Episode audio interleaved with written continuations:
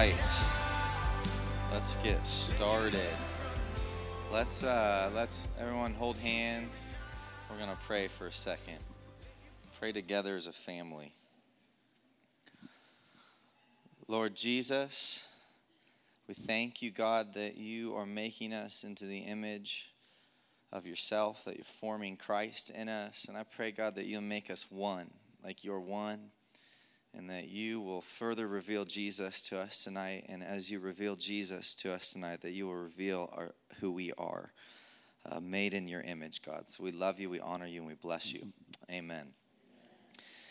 Amen. Well, it's good to be back uh, preaching. Been a few weeks for me. Uh, the last 20 sermons I preached were uh, translated into like other languages in India. So thank you for praying for me. It's nice to be able to speak to English speakers, although I love the Indian people as well. Uh, it's a joy to be back. Um, before I go, I'm going to continue the Pneumatico series uh, and wrap up. Uh, I'm going to do a third week on the prophetic uh, gifting as well. And this, this night will be on uh, prophetic stewardship. We did a night on prophetic permission, on prophetic purity, how we're pastoring this. And then tonight, I'm going to take a different approach and just share uh, some of my story and how to steward um, prophetic words and the promises that God gives us in our lives. Um, but before I do that, I just I felt the Lord. I was in prayer this morning. He laid a few things on me uh, that I felt He wanted me to share tonight, uh, particularly just pertaining, uh, just probably just like family talk, who we are, and we're a healthy family. And so I just want to uh, speak into something that I've spoken into maybe six months ago, but I know a lot of you aren't here. Uh, we have a dynamic here that I think is awesome, where we have uh, we have a house, we're a church and a family, and we're also a river, and there's a movement, and there's a lot of people that come from other churches uh, fairly frequently, uh, and they come and worship here, and, and we love that. And, and we've spoken and said, you know, there's a movement, and then there's a family, there's a house, there's a, there's a church church that's being created and i felt the lord um, gave me a few things uh, to speak into in this dynamic of what it looks like to be you know it's like it's like it's like siblings and cousins all in the same room, right? Like this is fun. Thanksgiving, that happens every year. Uh, but there's a few things that the Lord laid on my heart just to speak into uh, the dynamic that I want to make sure that we're, we're healthy in how we're doing this. Does that make sense? All right. Does this make sense? Okay, all right. Uh, so the first thing I just want to I just want to speak into a few things. This is what the Lord laid on my heart. Is the first is uh, pastoral accountability, and I just ask that if you're uh, not this is not your home church, you're coming from another church, please talk to your pastors about it and get their blessing, even just to come. Like this, I want let them speak into the process. Uh, and uh, I've, I've, you know, there's people that come that like you've told me, my, my, we're called to serve over here, and I love it. My pastor's on board, and they know, and they're saying, yeah, learn, and I love that. We're all we're family, and we're learning from each other. But um, please just just tell them, hey, I want you to know that I'm aware that I'm going this place. This is where I'm at. This is I'm called to serve your vision, Pastor so and so. But I'm coming to this place, and I'm getting filled, and it's helping me do that. Does that make sense? Uh, I just think we want I want to honor the shepherds that God's put in our lives, and then also I've talked to a number of you that. Uh, you know you've god has called this to be your home church and he's called you to move and you've gone and spoken to your pastors and they've blessed you and released you and i honor that in you and i just encourage that if that is part of your process please go and talk to your pastor or write them a letter. If you don't you know it's, it's it can be specific but do something to um, communicate where you're at and and and let them give a blessing. Does that does that make sense? So just please um, invite them into your process and let them speak into your life because God's put them there for a specific reason and they have wisdom, they have insight uh, that God gives them in a pastoral sense that you don't necessarily see sometimes. And it's, it's, a, it's a love thing. So I just invite you, please, to do that. Um, honor your pastors in that way. Um, the second thing the Lord put on my heart is just speaking to um, the dynamic of a church home. Um, I've had people ask me, and, and, it's been, this is, you know, over the last six months, like, can I be a member at two different churches? And I was like, I don't, never heard of that before. I need to think. Um, and this is what I believe is that you can only have one home. You can only have one home uh, church home. And what I mean by that is uh, home is a place of a priority of your time, your money, and your ministry, right? It's the vision that God is calling you to serve.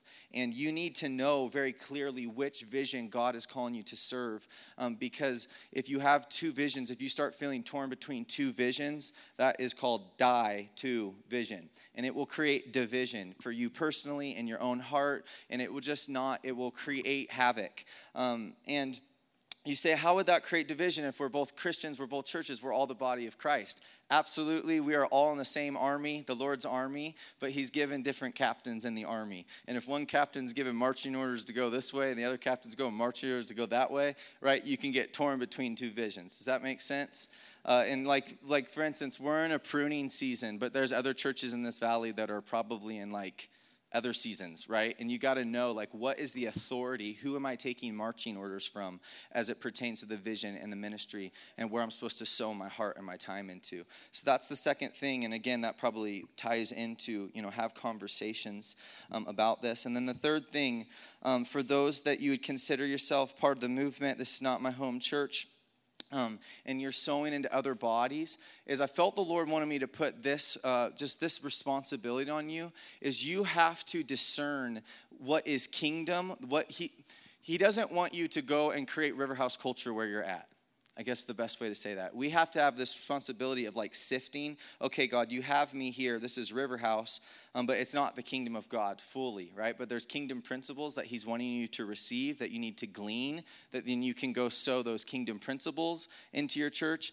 You're not going with a mandate to create River House at your church. Does that make sense? Um, I've seen this with places like, I'll just, you know, like big big movement churches that i'm sure we'd all hear of where we experience something at that church come back home and think we need to recreate that in a different environment when that's not the culture of the church that god's creating there. Does that make sense? So i just it's it's just really be discerning on what is it that he's wanting you to glean from this place and then what is it he wanting you to release it and how is he wanting you to release it in the place that he's calling you to serve and the vision that he is calling you to serve. Because if he's put us under someone else's leadership it's to serve and support and honor that leadership right? And he may and he'll equip us through the whole body but it's not to necessarily change it does that make sense it's to um, further equip it so leaven it with the kingdom um, that's all I had, um, and I just wanted to share that before we go. Um, the other thing is really practical. If you don't have kids and you can come to the 7 o'clock service, please, please do. We have some more space there, and we don't have a lot of space here. Um, and so, if we don't have children's ministry second service, and we're just trying to be creative in this season where we have physical limitations, so that would bless us a lot. Amen. All right. Okay, so now I'm gonna I'm gonna uh, talk to you tonight, preach to you.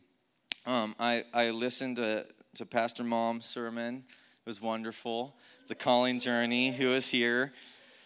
Uh, okay, you were here. Who else is here? Right? I was blessed. Um, and I, I love the story of Joseph. And uh, she talked about his, his journey interwoven with her own. Uh, and the thing, the, the prophetic plays a huge role in Joseph's calling journey, and I actually propose that it plays a huge role in all of our calling journeys. Uh, Psalm 105 says this Psalm 105 19 says, Until the time that his, Joseph's word came to pass, the word of the Lord tested him. So Joseph received this prophetic word when he was 17 years old through a dream. And until the time that that word came to pass, which is roughly 13 years, the word actually tested him. And so I want to talk tonight about the topic of prophetic stewardship and what is the dynamic? What do you do once you've received a promise from God, once He's spoken to you? Because it, oftentimes we have a poor understanding of this and it gets us in trouble, right? And so uh, I'm, I'm going to share a lot out of my own story tonight.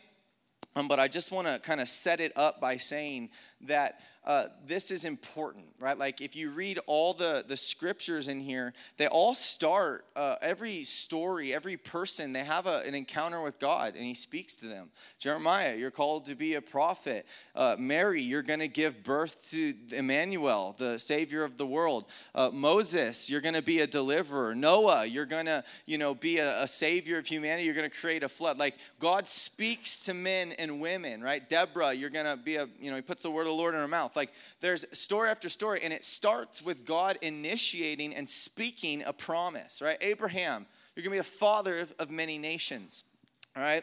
And uh, this is important uh, to recognize that, that if they needed this, so do we right? Moses wasn't like, oh yeah, you know, I'm kind of good at delivering people. I think, uh, I think that's my call, right? Like God spoke to him. He received from God a promise flesh and bone that we are we are like an embodiment we are flesh and bone wrapped around the words of god right? Like he spoke his heart, his passion, his dream. Like he spoke. He spoke when he formed us and he created us. And so we are flesh and bone wrapped around this expression of himself. Right? And when he comes and speaks to someone and he prophesies to Abraham or yourself or Moses or David, whoever it is, he's he's he's tapping on that creative potential that's within you, right? He's like, he's inviting, he's giving an, an, an outward expression of what he already knows you to be right so it's very tied into your identity is the prophetic words that you receive is the things that god speaks to you are very intimately tied into who you are all right and um, for, for myself, well, I, before I go there, the other thing I want to say is we oftentimes view prophetic words as if they are God telling you the future. When I believe the primary way that God reveals himself through Jesus Christ is as Father. That's, the, that's like the crowning revelation that God reveals himself to mankind. Our Father who art in heaven. And oftentimes we view prophetic words as if they are coming from like, they're like these legal decrees of like, this is what's going to happen. When I view them as a father speaking to his children, this is who you are. This is your potential. And rather than them being about his sovereign will being communicated to you, he is inviting you into a journey of fulfilling the potential on your life. He's showing you, this is who I believe you to be, and this is who I'm willing to walk with you on a journey of becoming. And in that process, this is what you're going to do, right? So there is a sense of invitation, right? We have free will in this. So God can say, I oftentimes people say, well, God told me this and it's not happening. I'm like, well, what, what are you doing in that? You know, like what's you have a you have a responsibility as well, right? It's not just like, okay, I'm gonna sit on my butt and wait till that happens. Right? It says God desires none to perish, but all to be saved. How many people are perishing? It's not because it's not his desire, right? He's speaking to us. He's prophesying to us through the scripture. It's because we're not responding, right? There's a certain divine human uh, relationship that God has chosen to, to want to use us, right? Because He's a good Father, He actually has kind of stepped back and created space for you and me to play a powerful role in the salvation of humanity, right? In the shifting of human history. He could do it all himself, but he loves us too much. He wants to empower us. I don't really know why. That's one of my big questions for God when I get to heaven. Why'd you want to use us? You know? Okay, but there's a sense of invitation. All right, so uh, my story, my own calling journey, for those of you that are here, uh, when I was 17, uh, I went into a valley of dependence, and that triggered about five years of wilderness for me. And th- that wilderness was bookend. The front end, as my mom talked about that valley of dependence, it was a stripping. Uh, and then the back end of this five years was a valley of wholeness when the Lord came and He purged me uh, in a deep sense. I talked about this in the message on sanctification, maybe in, earlier in the summer. And both of those were very low places in my life and they bookended a very difficult season. And, and, and as I came out of this uh, valley of wholeness, I was like, who the heck am I? Like, I'm different, I know that, but who am I? And I had this craving hunger to know. I had all my things stripped, I didn't have any plans anymore. And I knew that He'd done a deep work of purging selfish ambition out of my heart and exposed pride, convicted, and He pulled me up devastated and broke me. I could hardly breathe. I was so convicted, and He pulled me up out of that by His grace and His mercy. And it's like, who am I now? and I was hungry for God. I was in love with Jesus. I needed to know, but I had this deep craving who am I? Who am I? And it pulled me places. I started just devouring books, devouring the Bible, spending more time in prayer. I took me across the world. I started going. I needed to go. I went to Israel for three months just because I was like, I need to know who I am. Who am me? I read the book. I read the Bible through and through in three months. Just who am I? I need to know who am I? Why am I here? And I had a series of three dreams with a woman named Heidi Baker. Each one of them said, You need to come to Africa. So I go to Africa to spend three months under her ministry. And about two months in, I was in a point where I was almost in agony because I wasn't going there to do ministry. I was going there because I needed to know who I was. And in that place, literally a day, I mean, I was just, I was undone. And I have an experience where the dreams all happen. She speaks the exact words from the dreams and then prophesies over my future. And in that moment, something inside me me found resonance. I found expression for this deep craving inside of me. That dream that he spoke into my heart, what he what he formed me with, all of a sudden a prophetic word from an anointed person, it like opened the channel of my heart and I found expression externally. I found in that moment what I was called to do. Right? And it was powerful. I literally fell on the ground weeping like I didn't know, I was undone because I knew my father had spoken to me. Right? And so it's a very powerful moment when God, when when something aligns and all your searching comes to a point where I found the expression, even though it's still dim, even though it's just in part, I found expression. I found what I was created for. And I say this to say is we have to all individually find that. It looks different for every single person, but there is a craving, there's a, a yearning that God wants to answer this, right? But I, I found this, and there was really two components that I found to be my purpose, what I was called to do. One involved pastoring and leading a church. The second involved crusade evangelism, doing large events. And this is what was spoken to and confirmed. And it was very, very powerful in a way that I could have not made the experience up if it was for a thousand worlds, years. Intimate details took place that I could have never manufactured or manipulated if I wanted to. I had it all written, like it was crazy, right? And then I came home, and this is, and the Lord spoke to me while I was there, and He said, The next seven years are about you learning who you are. And I was like, What does that mean? he was like, he's like, he's like, you're gonna be hidden, and it's about discovering your identity and growing up into who you are. And I'm thinking, I've just been through like six years of hell. like, I'm ready to like do it now. I found what I'm called to do. I've got the prophetic promise, and it's of you right? And I came home and I was like, okay, yeah, okay, that sounds good. But I'm ready to do it, right? I'm ready to make it happen. I've been sitting around having everything stripped from me. I'm ready to make it happen. Okay, and I came back home and I started and I was put in a position to begin ministering. I just turned 23 uh, and I began preaching, and uh, it was miserable. right? Uh, there was like, it was miserable. I, it was miserable for so many reasons, right? But like, I was like, this is, are you sure that's what I'm called to do? Right? Like, what in the world? And began wrestling. Within six months, I was like in despair. What? Something's wrong. I got a promise from God that I couldn't have made up in a thousand years. I know it's you, but now I'm trying to do it, and like I have four people here to hear me speak, you know, and you're telling me I'm gonna preach to hundreds of thousands, and I'm preaching to four, right? And all these, you know, insecurities come up and all these things, and I'm just like distraught, going, what in the world is going on? And you know what I wanted to do? I wanted to run from my circumstance. I started emailing back. I wanted to go back to Africa and be under Heidi's ministry because they were having me preach over there. So let me go try to make it happen there because I had a lot more favor right? And the Lord, in this seriously, like sending emails in conversation about trying to figure out my escape route out of where God had called me um, so that I could go and, like, you made a mistake. You said I'm gonna do this. Why am I doing this? Right? And I say this because this is what happens a lot. This is our understanding of prophecy a lot. Is we get a prophetic word, we get a promise from God, and our initial response is, "Oh, that's what I'm called to do. Let me start doing it." And we go externally focused. Right? And the reality is the kingdom is inside out. It's inside.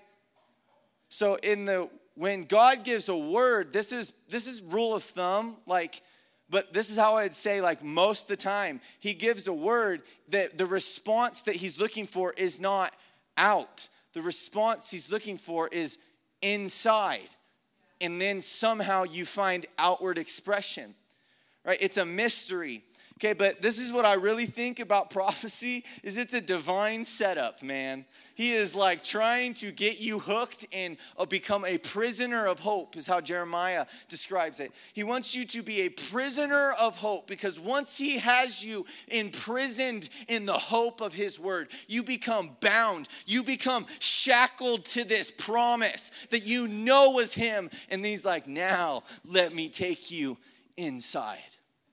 Now let me take you on the journey in.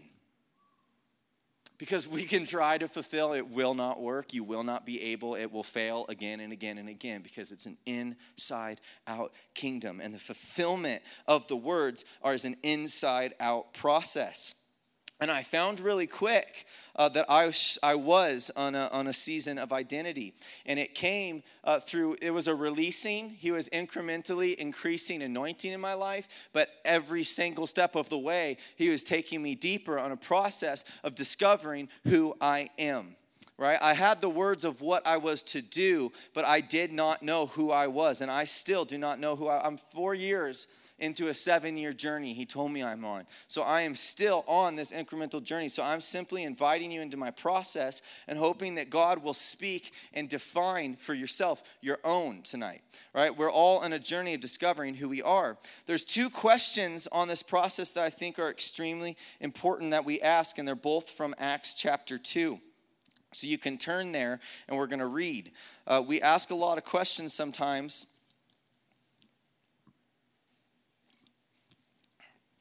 why questions. We don't necessarily get responses to why questions, but I like these two questions, and this is where the Lord led me in the aftermath of trying to reconcile this word I'd received with the lack of external progress or fulfillment right and this is acts uh, 2 verse 12 this is in light of you know god's God's speaking something. They're all speaking in tongues. The Holy Spirit came. They're freaking out. And it says this in verse 12 And they all continued in amazement and great perplexity, saying to one another, What does this mean?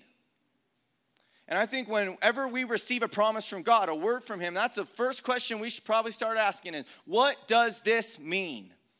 Right? And I love that Peter, he starts telling what it means, and he goes and he's got the scripture. And I think the first thing you get a word from the Lord about what you're called to do or whatever, you need to go to the scripture and start figuring out what does this mean? What does this mean? And glean and go deep, deep, deep, deep, deep. What does this mean? Because this is what I found in the process of, because the Lord said, okay, quit quit focusing external. He said, let's start going inside. It's an inside out kingdom. I said, okay, what does that mean? He said, find the answer to this question. What does this mean? What does these words I've spoken to you, what does this mean? And this is what I found. When God speaks, okay, he came to me, you're gonna, you're gonna pastor a church, you're gonna do crusade evangelism. He said, so Jordan, what type of person does those things? I was like, you know, a godly person. Yeah, what does that mean? And the Lord started leading me. He said, Go through, go through the fruit of the Spirit. Go through, go through and write. He said, I literally get on your computer. He said, and write out what kind of person does these things that I've told you you're gonna do. Started writing, and I was like, oh man, dude, that's a, that's a godly man if I don't say so myself, right? and it wasn't me, but the Lord said, That's who I see you to be. Your identity is attached to the promise he's given you. Right? When he spoke to Joseph, he said, you know, you, are you know, everyone's going to bow. You, he gave him this call to be a leader of a nation, really, in that moment. And Joseph did not have an ounce of character to back that up. But God saw the man that would stand before the most powerful person in all the world. And the thing, he had the most powerful person in the world desiring what he had. And the first words out of his mouth was, It's not in me. What kind of character is that? Void, ripped of selfish ambition, ripped and emptied of himself. That is who God saw when he was 17. So when he prophesied to the young boy, he didn't see a young boy, he saw the man that would stand before Pharaoh, selfless and dependent upon himself, upon God. Right? So when God speaks to you, when he prophesies to you, he doesn't see, he sees you at and he sees where you're going and he's actually saying, "Yeah, this is what you're going to do." But he's also saying within that word, "This is who you will become." And even more than that, he says, "This is who I believe you to be already." I'm just trying to open your eyes to that fact. And so as I wrote this down, I began to see, wow, I'm frustrated about the disparity between what you told me I'm going to do and how it's not happening. You see the disparity between who I am in your eyes and who I'm acting like right now. You see the disparity in my character. You see the disparity in all the insecurity. You see the disparity in the right. You see the disparity, and the Lord said, "Let's focus on that." And for me, it was a journey of starting instead of the Lord said, let go of the external and let's focus on the internal. And God told me this He said, if you will be faithful to invest your time and let me form my son in you, I will be faithful to fulfill the promise. Because He said, you can't do any of those things. He's like, but you can partner with me in the journey of becoming like me. You can allow all your circumstances to transform you right? Instead of whining and complaining, said you can give thanks and recognize that I'm, design, I'm designing your life. I'm bringing the difficulties, I'm bringing the frustrations to form my son in you. The frustrations are chisels that are chiseling away all the debris so that the beauty that's inside that stone can just be on display, right? God uses, He designs, He's a mastermind, He's a genius, He don't waste anything right? And I had to submit to this process. And that was where the second question came in, which is Acts chapter 2, verse 37. And it says, uh, they heard this Peter preach, and then people responded, and said, Brothers, what shall we do? So I said, Lord, what shall I do? And he began to speak to me, and he would give me very uh, certain little marching orders. This is what you need to do. Is what you need to do. He would say, instead of getting frustrated every time you're going to have that conversation or really offended, he said, Why don't you give thanks that I'm using it to form patience in you? I was like, Oh man, I didn't sign up for this when I believed that prophetic word, right? I thought this, I thought that meant great things happening. God's like, yeah, it's just different great things, right? It's not great fulfillment. It's great transformation. It's great sanctification, being formed into the image of Jesus. Okay, this is what happened. It was a huge shift. I was, I was at this point. I'm either gonna run away and I'm gonna try to make it happen, and I'm gonna get rid of all the things I don't like, and I'm gonna try to create a new circumstance where the grass is greener, which doesn't really exist because your bags fly with you wherever you go. That's why they call it baggage, right? And your baggage will follow you. Doesn't matter if you go across the other side of the world, your baggage will follow you. And it was either I'm going to go and try to run and create the fulfillment that I want to see, or I'm going to submit to your process and I'm going to let you, I'm going to let go of the externalities and I'm just going to focus on me. And I literally, in a very deep way, said yes. I'll become patient, I'll become kind, I'll become peaceful, I'll become loving. Just just I'll let it go. Just form just form Jesus in me. I want my joy to be Jesus. And uh, the amazing thing is as like I did this and I just focused in, I literally stopped caring. I was like, I don't care how many people come, I don't care what happens, I don't I don't care anymore. I'm just gonna find satisfaction in you it was like God began to breathe on things, breathe on ministry. And uh, as he would, as I would yield more deeply to his process of the ongoing process of sanctification, right? We've talked about the experience of sanctification, talking about the ongoing process of sanctification, which is a lifelong process right? As he would transform, he would then entrust to me more favor, and he began to breathe on ministry. And then uh, in this process of just like getting lost in Jesus, becoming patient, I'm like, man, I've never thought about patience as much in my life, right? All of a sudden, my ministry started flourishing, grew, became its own church. Didn't even know how that happened. And then all of a sudden, you got this like church. And then God, in the process of this, goes, okay, now I want you to give it away. No, no, no, no. That's the opposite of the words you gave me. I just spent three years sowing my heart and soul when it sucked, becoming patient. And you rewarded that by giving me this thing, the first fruits of the fulfillment of the promise that you gave me. Remember? That was your idea, not mine. I wanted to go to law school. No, no, I want you to give me the church, son. No, that's okay. Wrestled with them for six months. Okay, you can have the ministry. Right? Give him the ministry. Now I'm sitting in this place, literally. Well, I don't know what to do now. I don't even know where I'm going to make money. I was telling somebody, I told John, I said, Yeah, I think I'm going to work for Pizza Hut. So that way, when I drive around and deliver, I can at least intercede for the city. Right? That was, that was a good idea. But I didn't, I didn't know. I had no finances, I had no backing. We started this church right? And, uh, and by kind of a crazy circumstance, I end up on a flight to India. On the flight to India the first day, randomly, I'm there for vacation. I'm not there to do any ministry. The first lady, the first day, they take me to a church. Hey, pray for this woman. She's a cripple, lives on the street. I didn't know that. Put my hand on her knee. Her knee popped. She got up, started walking, turned into 10 hours of ministry, which is now turned into all the things that are happening there. I didn't do a dang thing to make any of that happen. It was, and suddenly the Spirit of God moved and birthed and opened, and I found myself in July Standing before 1,200 people doing an evangelistic crusade. Are you kidding me? But this is the thing. This is the thing. I'm not saying that as if, like, look at me. I let go of the externalities, truly.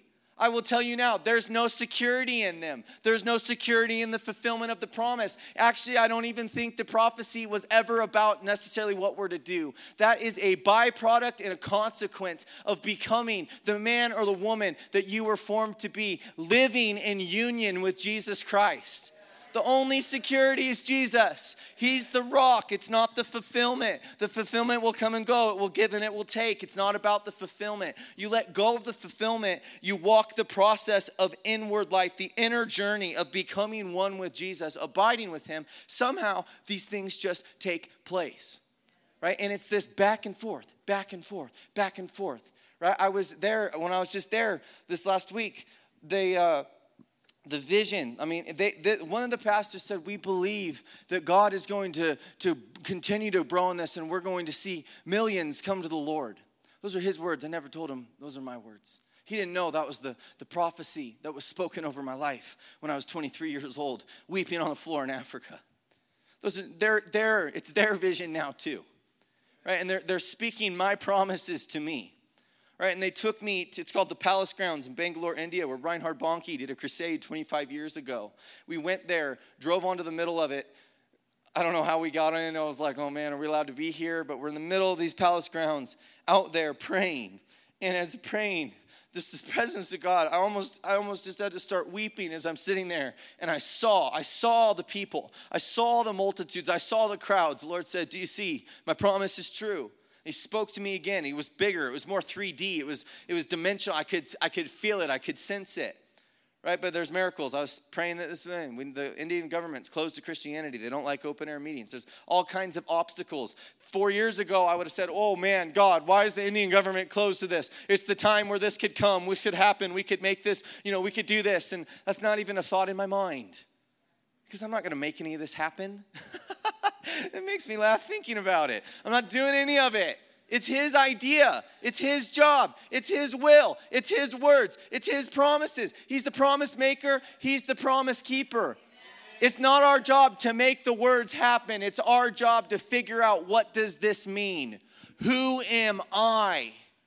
What are you saying about me? As an individual, as a son, as a daughter that you formed. I'm going to invest my life becoming that person so that I have a garden within my soul that is cultivated, that is abounding in the fruit of the Holy Spirit. So that every time I come into the prayer closet, every time I remove myself from the world to be intimate with Jesus, I don't come empty handed. I come with the life of Jesus that He laid down on the cross cross, I come with that very life now cultivated within me. And I say, Lord, you can come into your garden and you can eat of the fruit of your life that you sacrificed, but find it in me. Feast upon me. Here is patience. Here is kindness. This is the truth. The gifts of the Holy Spirit, the most, the most incredible prophetic anointing in the world, it's to minister to people. But what ministers to the Lord is a life, is when the garden within you is abounding with the fruit of the Holy Spirit and you offer it to Him. That is how you bless the Lord. That is eternal life, that you will know Him. Amen. So when we're if we're going to be a people that steward the words, because when we receive a prophetic word, that is a seed. That is just the that's like when you get pregnant. It's this little little guy swimming around. You know, the sperm swimming. And then the egg, right? Like it's a beautiful conception. But that is not a mature fulfillment. The way you fulfill that promise is you steward that baby. You begin to change your life because of that baby. You begin to change your diet because of that baby. You begin to change your sleep because of that baby. When it gets hard, when it gets right, you can't you got to take that baby to full term and then when it gets out of the womb it's even harder, I hear. All right, when my mom was trying to potty train me, I used to sit on that toilet and say, and then she'd be like, What are you doing, Jordan? Not going to the bathroom. right? Not going poop on the potty. Literally, she'd bribe me with candy. Not doing it. You're changing my diaper till I'm 30. right? It's difficult. It's difficult. There's days when you are tempted to let it go. And I believe that the times that we're living in in this nation is hey, if it's too hard, just abort it. If it's going to make you too uncomfortable and you're going to have, no, just let it go. We can't do that in the spirit. We can't do that in the natural. We can't do that in the spirit. We've got to take this baby to full term and see it expressed because this is the reality is the child doesn't just bless your life. India, it was never it blesses a whole community of people. That's what I'm seeing in India. It was never about me. It's about a nation. It's about a people. It's about these pastors. It's about these brothers and sisters that God's uniting in my life. It's bigger than us. The fulfillment of your promise isn't about you, it's about His kingdom coming to this earth, and it's huge and it has implications that so far outlive and outlast your life and your existence. They're eternal things because they're God things. Amen. Amen. So I'm actually just going to crash the plane right there. Um, and I want um, I want to uh, close uh, actually just with the time of just demonstrating and, and actually doing some prophetic ministry. Uh, we've talked about this a lot uh, and trying to create a very healthy culture of how are we doing this. And the reason that we want to create a healthy culture, the reason uh, that we're doing and putting so much thought into this and we'll continue to put a lot of thought into development is because what happens when God speaks. Worlds get created, things get stirred within you that end up impacting nations and generations. Amen.